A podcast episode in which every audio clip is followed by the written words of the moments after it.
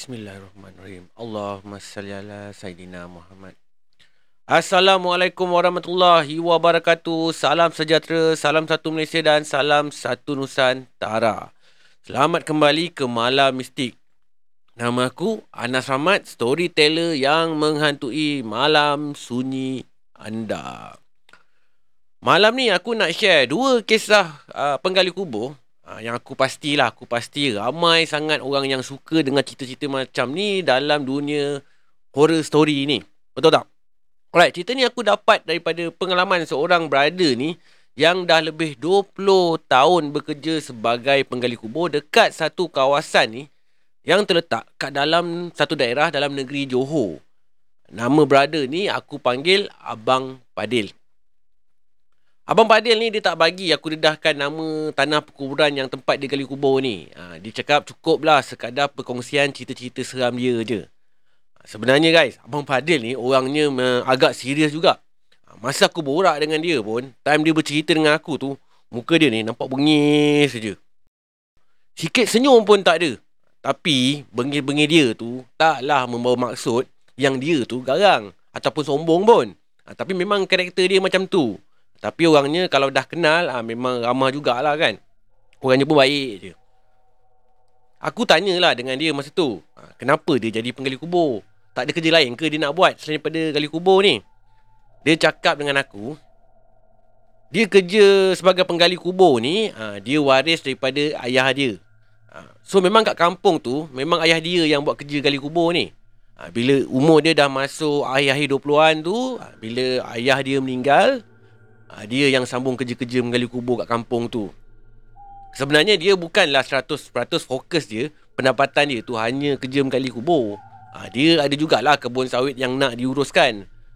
Kerja gali kubur ni ha, cuma kerja amal jariah je bagi dia. Kalau orang bagi dia duit, dia ambil. Kalau tak, kalau tak bagi pun tak apa. Kerja-kerja amal lah. Kata Abang Padil ni. Alright guys, itu seba sedikit cerita pasal Abang Padil ni. Okay, sebelum aku nak kongsi pengalaman seram Abang Padil ni, seperti biasa, like, share dan subscribe channel Anas Rahmat ni. Buat yang masih lagi belum subscribe channel aku ni. Yang dah subscribe tu Aku ucapkan Ribuan terima kasih kat korang. You are awesome. Alright So apa tunggu lagi? Ha, Jom layan cerita yang pertama ni guys. Let's go Let's roll on Malam Mystic Let's go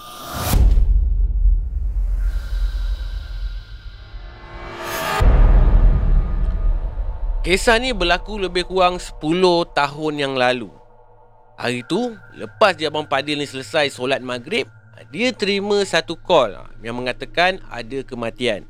Jenazahnya seorang perempuan. So memang dah jadi rutin Abang Padin ni lah. Kalau ada yang meninggal dan nak disemadikan kat kawasan perkuburan kampung dia tu, memang dia lah yang akan uruskan kerja-kerja menggali kubur. Masa terima call tu, yang call tu cakap jenazahnya nak dikebumikan selepas isyak. So, lepas letak phone tu, tak buang masa Abang Pada ni pun terus je Ambil kunci motor dia tu Lepas tu dia terus bergerak menuju ke kawasan perkuburan tu Untuk kerja-kerja menggali kubur Malam tu juga Tapi Sebelum bergerak ke tanah perkuburan tu Abang Pada ni sempat jugalah call kawan-kawan dia. Ha, Johan dengan Wan Untuk turun sama-sama bantu dia menggali kubur malam tu. Sebenarnya kalau tiap kali nak gali kubur je Ada job gali kubur je ah Memang dua orang ni lah yang akan selalu bantu Abang Padil. Sampai-sampai kat kawasan tanah perkuburan tu Waktu tu dah nak dekat pukul 8 malam dah So Abang Padil ni bergegas lah dengan kerja-kerja gali tanah kubur tu. Sebab orangnya tadi tu tak cakap pun pukul berapa Dia nak kebumikan jenazah tu. Dia cuma cakap lepas isyak. Ha, Kalau nak diikutkan pukul 8.30 malam pun Kiranya lepas isyak juga kan. So Abang Padil ni fikir Baik dia cepat-cepat je siapkan gali kubur tu. Sekurang-kurangnya Kalau jenazah tu sampai awal At least kubur dia dah disiapkan. Abang Padil ni cakap Nasib baiklah zaman tu dah moden Dah pakai bajak je kuik tanah Buang sikit lah kan masa nak mengurik tanah tu ha, Cangkul bukannya tak guna lagi Guna juga ha, Tapi guna waktu finishing je untuk perkemaskan bahagian dalaman kubur je.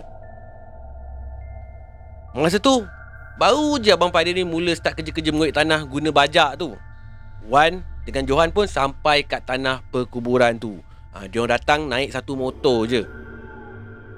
Sampai-sampai kat lokasi tu, Wan dengan Johan ni pun tak tunggu lama, terus dia ambil cangkul kat store, lepas tu standby.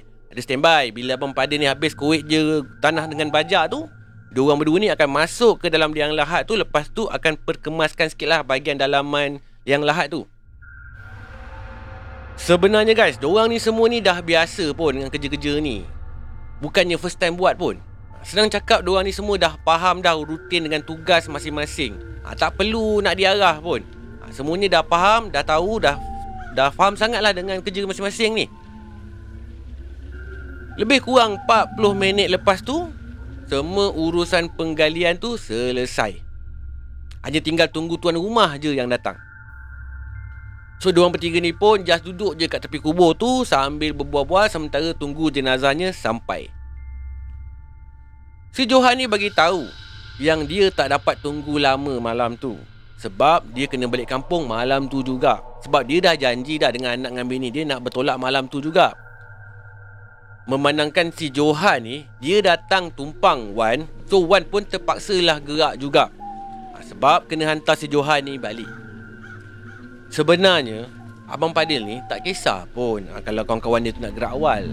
Ha, bagi dia kerja yang paling susah masa nak menggali kubur tu je ha, lepas kita gali tu dah mudah je kerja masa menanam nanti akan ada ahli keluarga jenazah yang akan bantu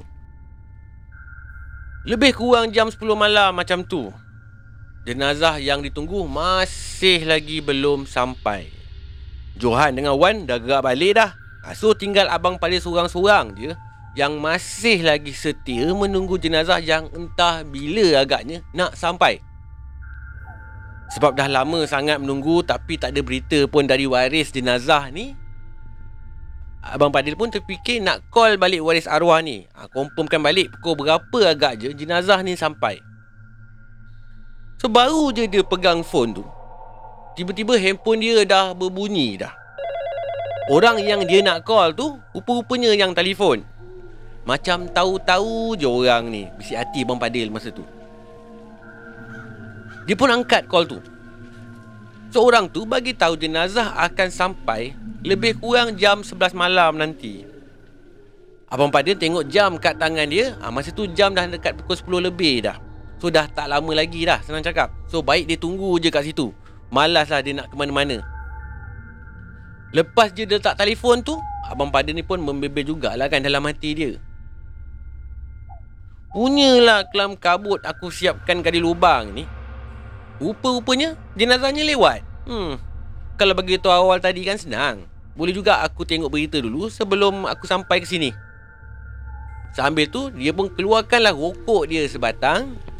Sambil isap rokok kat mulut tu, sambil dia ambil cangkul, lepas tu dia pergi rata-ratakan kawasan sekitar tanah perkuburan tu. Sebenarnya Abang Pak ni saja je nak buang masa. Bukannya dia rajin sangat pun nak bersihkan pun. Ha, ni dia cakap, bukan aku dia yang cakap. Malam tu, suasana memang betul-betul sunyi. Gila kan? dekat tanah perkuburan kan. Lagipun kawasan perkuburan kampung Abang Padil ni letaknya memang agak jauh sikit daripada jarak kawasan perkampungan. So menjadikan kawasan tu lebih sunyi lah kan. Masa tu pun kata Abang Padil kalau terdengar pun cuma bunyi cengkerik aja. Abang Padil ni bagi tahu juga Bukannya dia tak rasa takut pun duduk seorang-seorang kat tanah perkuburan tu. Tapi memandangkan ini bukan kali pertama pun dia stay seorang-seorang kat tanah perkuburan tu Jadi perkara ni dah jadi terbiasa. Ha, Sebelum ni kalau kena kacau dengan benda-benda gaib pun ha, Cuma takat dengar bunyi-bunyi mengilai tu je. Ha, Bagi dia ada biasa dah tu. Diam tak diam, jam dah menunjukkan pukul 11 Waktu yang katanya jenazah nak sampai pun dah pun berlalu Dengan tiba-tiba jugalah Bulu roma tengkuk Abang Padil ni Tiba-tiba dah mula meremang-remang. Eh Kenapa pula dengan tiba-tiba Memang bulu tengkuk aku ni? Bisik hati Abang Padil Serentak dengan tu jugalah Dengan tiba-tiba Terbau harum bunga kenanga Menusuk betul-betul ke dalam hidung Abang Padil ni. Abang Padil ni dah boleh agak dah. Ada sesuatu yang memang tak kena ni Kalau nak diikutkan hati dia Memang dia nak belah je daripada situ. Tapi Memandangkan dah memang tanggungjawab dia kan? Nak tak nak Kena jugalah dia tunggu.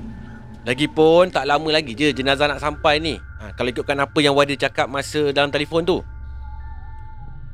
So dia just kuatkan semangat dia je Dan terus je menunggu. Tapi guys Bau bunga kenanga tu Makin lama Makin kuat menusuk kat hidung Abang Padil ni Dan dalam masa yang sama jugalah Bulu tengkuk Abang Padil ni Makin mencacak-cacak remangnya Hati Abang Padil ni Pula jadi makin tak sedap Abang Padil tengok jam kat tangan dia Diam tak diam dah pukul 11.30 malam dah. Tapi jenazah yang ditunggu-tunggu tu tak sampai-sampai juga. So dia pun ambil keputusan dia nak call lagi sekali. Dia nak call orang yang call dia tadi tu. Nak confirmkan balik. Pukul berapa agaknya jenazah ni sampai? Kalau lambat lagi jenazah tu nak sampai, dia nak pergi ngetih dulu je fikir dia. So dia pun ambil phone dia dalam kocek tu Lepas tu terus check dekat recent call Dia nak check nombor phone orang yang call dia tadi tu Tapi Check punya check punya check Dia tak jumpa pun recent call number Yang call dia tadi tu. Dia tak jumpa pun. Eh Mana pula nombor tadi ni? Kenapa tak ada pula dengan tiba-tiba ni? Bisik hati Abang Pada ni Yang sebenarnya Dia dah mula rasa pelik dengan keadaan ni. Yang ada dalam list recent call masa tu Cuma nombor Johan Dengan nombor Wan je. Nombor yang call Abang Padil tu Tak ada. Ah Sudah Dia ni betul-betul tak puas hati Puas dia selongkar phone dia Tapi langsung tak jumpa pun Apa-apa number yang call dia Number yang call dia daripada maghrib Sampailah tengah malam tadi Langsung tak ada nombor tu Yang ada cuma nombor Johan dengan Wan je Si Abang Pada ni memang betul-betul terasa pelik masa tu. So dia dah tak peduli dah. Dia nak balik je. Nasib lah ada ke tak ada ke jenazah malam tu. Ha, kalau betul ada jenazah yang sampai sekejap lagi, pandai-pandai lah orang ni call Abang Padil nanti bila dah sampai. Ha, ni fikir Abang Padil. Lagipun hati dia pun memang dah tak sedap sangat dah pun. Dia dah mula rasa macam ada sesuatu yang betul-betul tak kena malam tu. So dia pun startlah motor dia Terus dia balik menuju ke rumah dia tapi masa dia bawa motor dia tu Dia dapat rasa Macam motor dia tu Punyalah berat. Lain macam sangat. Dia pula habis throttle motor dia tu. Tapi still motor dia tu Tak gerak-gerak pun. Lembab aja perginya. Mengaum-ngaum lah bunyi motor dia tu. Tapi geraknya Kat situ juga. Tak laju pun. Yang lagi best tu Bau bunga kenanga tu. Tak hilang-hilang. Sentiasa je berlega-lega menusuk kat dalam hidung dia. So memandangkan terasa berat sangat motor dia tu, Abang Padil pun stoplah motor dia kat tengah-tengah jalan. Ha, dia nak cuba cek motor dia kalau ada apa-apa yang tak kena yang boleh membuatkan motor dia tu terasa lembab sangat. Tapi bila dia cek motor dia tu, tak ada apa-apa pun yang tak okey. Semuanya nampak elok je. Dekat tayar pun tak ada apa-apa benda pun yang sangkut Tapi kenapa motor dia ni Lembab sangat So Abang Padil ni pun just teruskan je Perjalanan dia tu Sampailah ke rumah dia. Sampai je depan pintu rumah Abang Padil pun beri salam. Assalamualaikum. Assalamualaikum. Abang Padil bagi salam ke rumah dia. Tak lama lepas tu Bini Abang Padil pun buka pintu. Bila bini Abang Padil ni buka je pintu tu bila dia nampak muka Abang Padil ni Terus dia menjerit Dia punya jerit tu Macam orang kena histeria. Sambil dia jerit tu Sambil cepat-cepat dia tutup pintu. Walaupun Abang Padil ni Masih lagi dekat luar rumah. Tak sempat masuk pun. Ha, Masa ni Abang Padil dah blur dah Masa ni dah. Dah kenapa pula dengan bini dia tiba-tiba menjerit ni? Lepas tu pula dia pergi kunci balik pintu rumah. Tak kasih Abang Padil ni masuk balik ke dalam rumah. Ah, Sudah. Cepat-cepatlah Abang Padil ni pergi tanya dengan bini dia Kenapa dia buat macam ni kan? Kenapa pergi kunci pintu balik Bini dia tu Yang masa tu daripada dalam rumah je Dia cuma jerit je Dia menyerit tapi dalam nada suara yang memang tengah ketakutan sangat tu. Tergagap-gagap dia cakap. Abang, ada Pontianak bang kat belakang motor abang bang. Tolong bang, saya takut. Hantarlah dia balik bang. Hantar dia balik. Pergi hantar dia balik bang. Menggigil-gigil suara bini abang Padil masa ni. Ha. Ada Pontianak guys kat belakang motor abang Padil rupa-rupanya. Barulah abang Padil ni faham Kenapa berat sangat motor dia daripada tadi. Dan baru jugalah dia sedar Kenapa ada bau bunga kenanga ni daripada tadi Menusuk je kat dalam hidung Abang Padil ni. Tapi masalahnya Abang Padil ni memang tak nampak apa-apa benda yang menumpang pun dekat motor dia tu. Ha, Cuma dia memang dapat feel je. Ha, Itu pun daripada bau dengan remang tengkuk dia je So Abang Pada ni pun startlah motor dia balik. Lepas tu teruslah jalan menuju ke tanah perkuburan tadi tu. Masa dalam perjalanan tu Abang Pada ni pun tak berhenti-henti membaca ayat kursi dalam hati dia. Ha, Sambil-sambil tu dia cakap lah juga. Aku ni hantar kau balik ke tempat kau. Kau janganlah ikut aku. Berkali-kali jugalah Abang Pada ni cakap benda yang sama je ni. Sampai-sampai kat tanah perkuburan tu Lepas je Abang Padin ni stand motor dia Dia terus berdiri. Betul-betul mengadap Dekat seat belakang motor dia Walaupun mata dia tak nampak benda lah yang menumpang kat motor dia tu Tapi dia tetap rasa Kehadiran benda tu memang betul-betul ada dekat belakang tu. Dekat belakang seat motor dia tu. Lepas tu Abang Padin pun cakap lah kuat-kuat. Aku dah hantar kau balik. Kau tinggal kat sini. Kau jangan ikut aku kalau kau degil, aku akan panggil kawan aku bunuh kau nanti. Kau jangan fikir aku takut dengan kau. Aku ni makhluk Allah. Allah Subhanahu Wa Taala yang cipta aku. Sama je macam kau. Aku tak takut pun dengan kau. Yang aku takut hanya dengan Allah Subhanahu Wa Taala aje. Berani Abang Padin ni guys. Lepas je Abang Padin ni cakap macam tu, automatik angin kuat terus menepa kat muka dia. Uf. Pokok-pokok kat kawasan tu pun bergoncang-goncang dengan sekuat-kuatnya umpama macam dilanda ribut dekat kawasan tu. Dan dalam masa yang sama juga, suara mengilai. Mengilai guys. Dia datang sekali dengan angin-angin yang kuat tu. Mengilai-ngilai lah kat kawasan tu. Masa ni sebenarnya Abang Padil pun seram juga. Tapi, nak tak nak dia kena kuatkan juga semangat dia. Tak lama lepas tu, bunyi mengilai tu pun langsung dah tak dengar. Serentak dengan tu jugalah pokok yang bergoncang-goncang tadi pun berhenti sama. Angin yang kuat tadi pun terus je reda. Dan automatik jugalah bau kenanga yang daripada tadi melekat dekat hidung Abang Padin ni terus hilang sekali. Sebenarnya Abang Padin ni memang tak tahu pun sama ada benda tu ada lagi ke tidak masa tu. Sebab mata dia tu bukan boleh nampak benda ni pun. Ha, cuma dia main agak-agak je. Ha, dia agak bau wangi tu dah hilang. So mesti benda tu pun dah belah daripada dia. So lepas daripada tu, dia pun start motor dia balik. Terus balik menuju ke rumah. Kali ni motor dia bergerak macam biasa dah. Dah tak berat lagi dah. So apa lagi? Dia pun pulaslah habis throttle dia tu. Dibawa selaju yang mungkin untuk sampai ke rumah dia secepat mungkin. Sampai-sampai depan pintu rumah Dia pun beri salam macam biasa. Ha, Tapi Kali ni bini dia tak buka pintu Cepat dah. Ha, Cuma bini dia ni Mengendap je Abang Padin tu Daripada celah-celah tingkap rumah dia tu. Lepas bini dia tengok Dapat pastikan yang memang tak ada lagi Pontianak tu Dekat motor Abang Padin ni Barulah dia buka pintu. So Abang Padil pun Bila bini dia dah buka je pintu Cepat-cepatlah dia masuk ke dalam rumah tu. Terus je tuju ke bilik air dulu Mandi, bersih-bersihkan badan dia Lepas tu terus dia masuk tidur. Dia tak bercerita pun kat bini dia Apa yang berlaku dekat dia ah, Malam tu. Dan dalam masa yang sama juga Dia pun langsung tak nak fikir pun Hal jenazah yang nak sampai tu. Alantak dia lah Kata Abang Fadil. Esok paginya Bila Abang Fadil ni bangun Cepat-cepat dia buka phone. Dia nak check Kalau ada waris jenazah tu Call dia ataupun tidak. Tapi Langsung tak ada pun panggilan yang masuk. Tak ada. So dia memang yakin lah. Malam tu memang dia dah terkena dah. Tapi dia tak puas hati lagi guys. Tengah hari pula Dia pun sajalah pergi ke kawasan perkuburan Tempat dia menggali malam tadi tu. Sampai-sampai kat tanah perkuburan tu Dia tengok Dekat situ masih lagi tak ada pengebumian pun.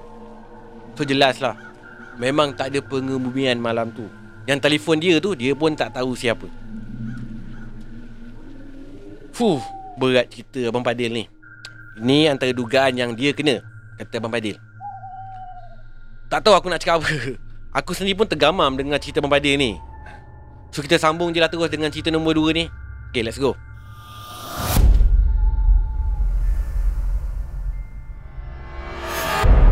Kisah ni baru je berlaku beberapa tahun yang lalu Sebelum dunia kita ni dilanda pandemik Kata Abang Padil Abang Padil pun tak berapa ingat. Ha, Bila tahun spesifiknya ha, Kejadian ni berlaku. Nak dijadikan cerita Ada satu pagi tu Abang Padil ni dapat satu panggilan Yang mengatakan ada jenazah yang nak dikebumikan Selepas Zuhur. So Abang Padil ni pun siap-siap lah pagi tu Terus ke kawasan tanah perkuburan tu Bagi kerja-kerja menggali kubur Kebetulan pula pada masa tu Anak saudara Abang Padil ni datang ke rumah Anak saudara Abang Padil ni nama dia Aziz.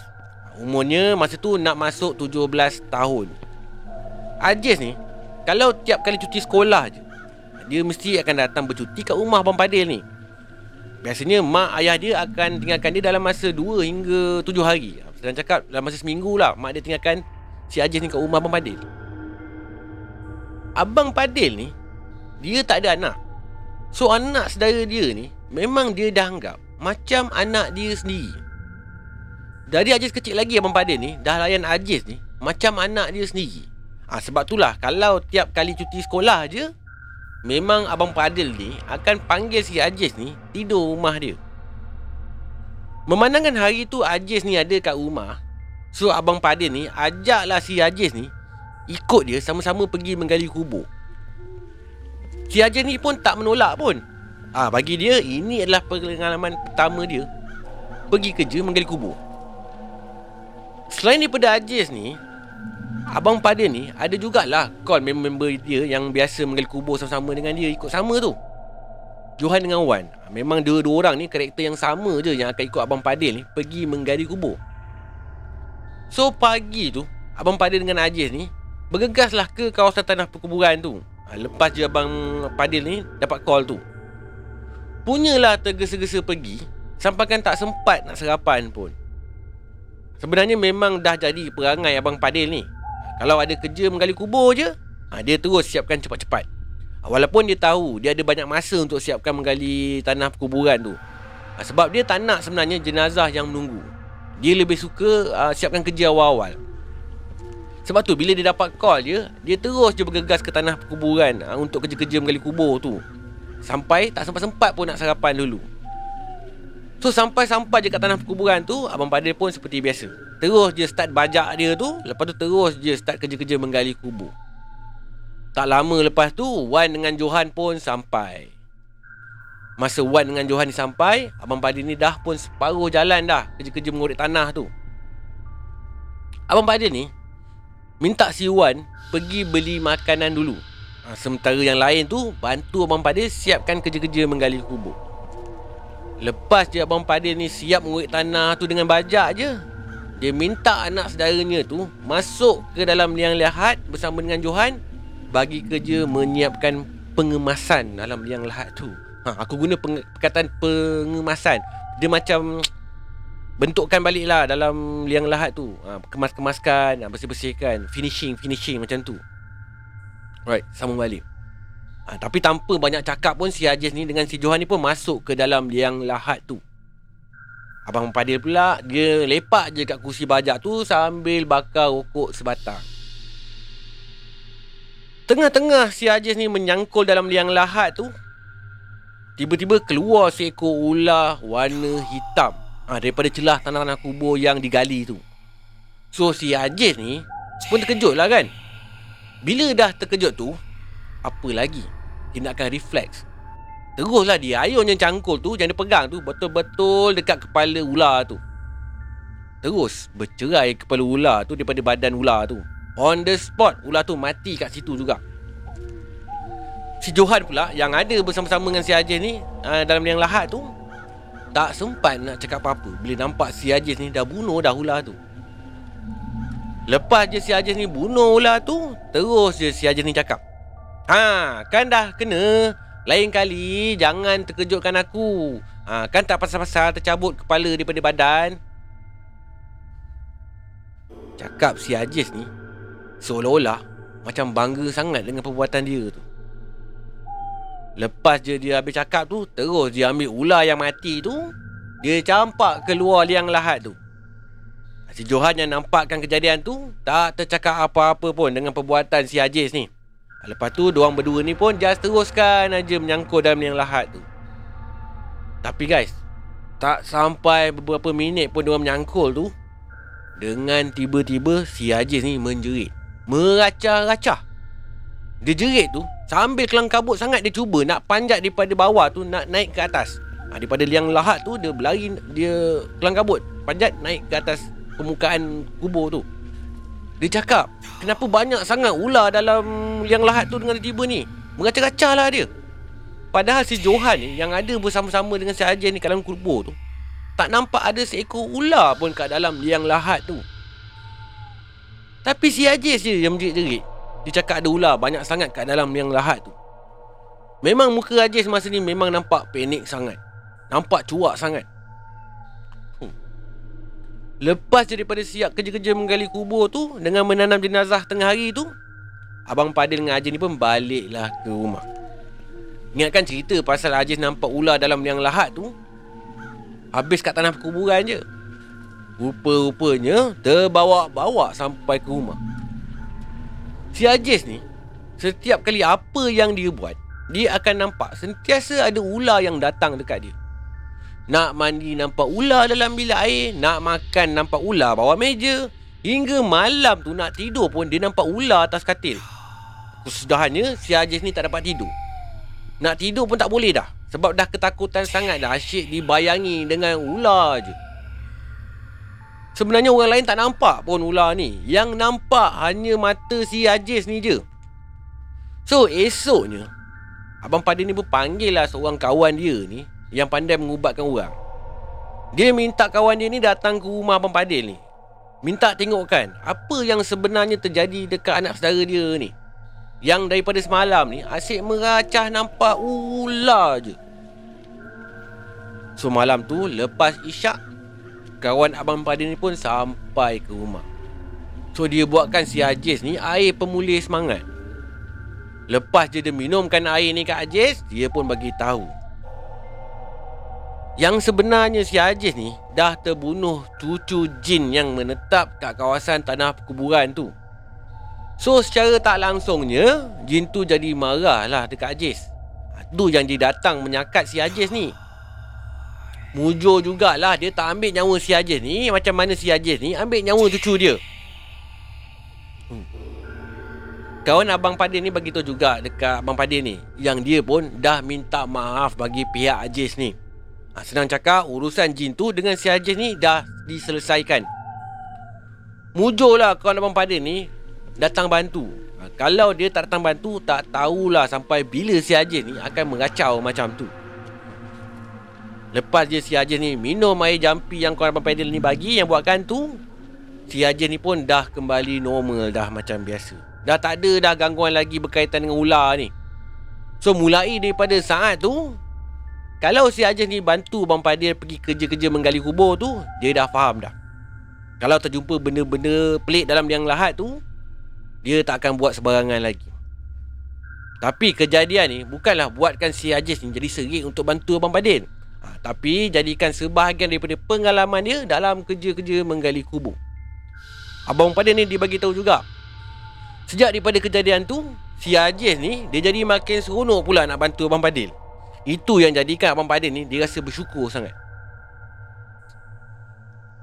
Bila bercakap pasal kerja-kerja menggali kubur ni Bagi aku kerja ni, profession ni Adalah kerja yang mulia tak semua orang pun mampu nak buat kerja-kerja macam Abang Padil buat ni. Yelah kan, kerjanya pakai tenaga dengan kudrat. Tapi pendapatan tak setimpat pun dengan tenaga yang dikerah ni. Ha, tapi yang mahal tu, adalah nilai pahalanya. Aku ni betul-betul respect dengan orang-orang yang macam ni. Yelah kan, bukan mudah nak buat kerja-kerja macam ni. Ha, kau kena kuat tenaga, kena kuat mental, kena juga berani.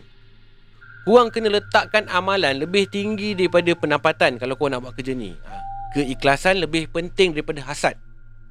Barulah korang boleh buat kerja-kerja macam ni. Sebab tu aku cakap, aku anggap orang yang mampu buat kerja-kerja macam ni, aku anggap dia orang yang orang yang mulia. Aku doakan semoga semua penggali kubur dalam dunia ni ha, Bukan kat dalam Malaysia je Kat dalam dunia ni Aku doakan semoga korang sentiasa dilimpahkan dan dimurahkan rezeki InsyaAllah aku doakan Alright guys. Dah habis dah dua cerita Kisah pengalaman Abang Padin ni ha, Pasal kerja-kerja menggali kubur. Ha, Kalau korang suka cerita-cerita macam ni Aku harap korang boleh tinggalkan komen sikit ke bawah ni. Supaya akan datang Aku boleh lagi sekali interview Abang Padin ni. Aku nak korek lagi cerita-cerita yang dia ada. Sebab dia cakap dengan aku Ada banyak lagi pengalaman seram dengan mistik Yang berlaku kat dia Semasa dia bertugas sebagai penggali kubur. So Sampai sini je malam mistik kali ni ha, Yang mana belum subscribe channel Anas Rahmat ni ha, Belanja aku subscribe channel ni Tekanlah butang loceng tu Supaya korang tak ketinggalan Dengan cerita-cerita terbaru daripada channel Anas Rahmat ni Sehingga kita berjumpa lagi di malam mistik yang akan datang. Korang jangan lupa take care yourself and take care your family too. Assalamualaikum warahmatullahi wabarakatuh. Salam sejahtera, salam satu Malaysia dan salam satu Nusantara. Goodbye. Malam mistik.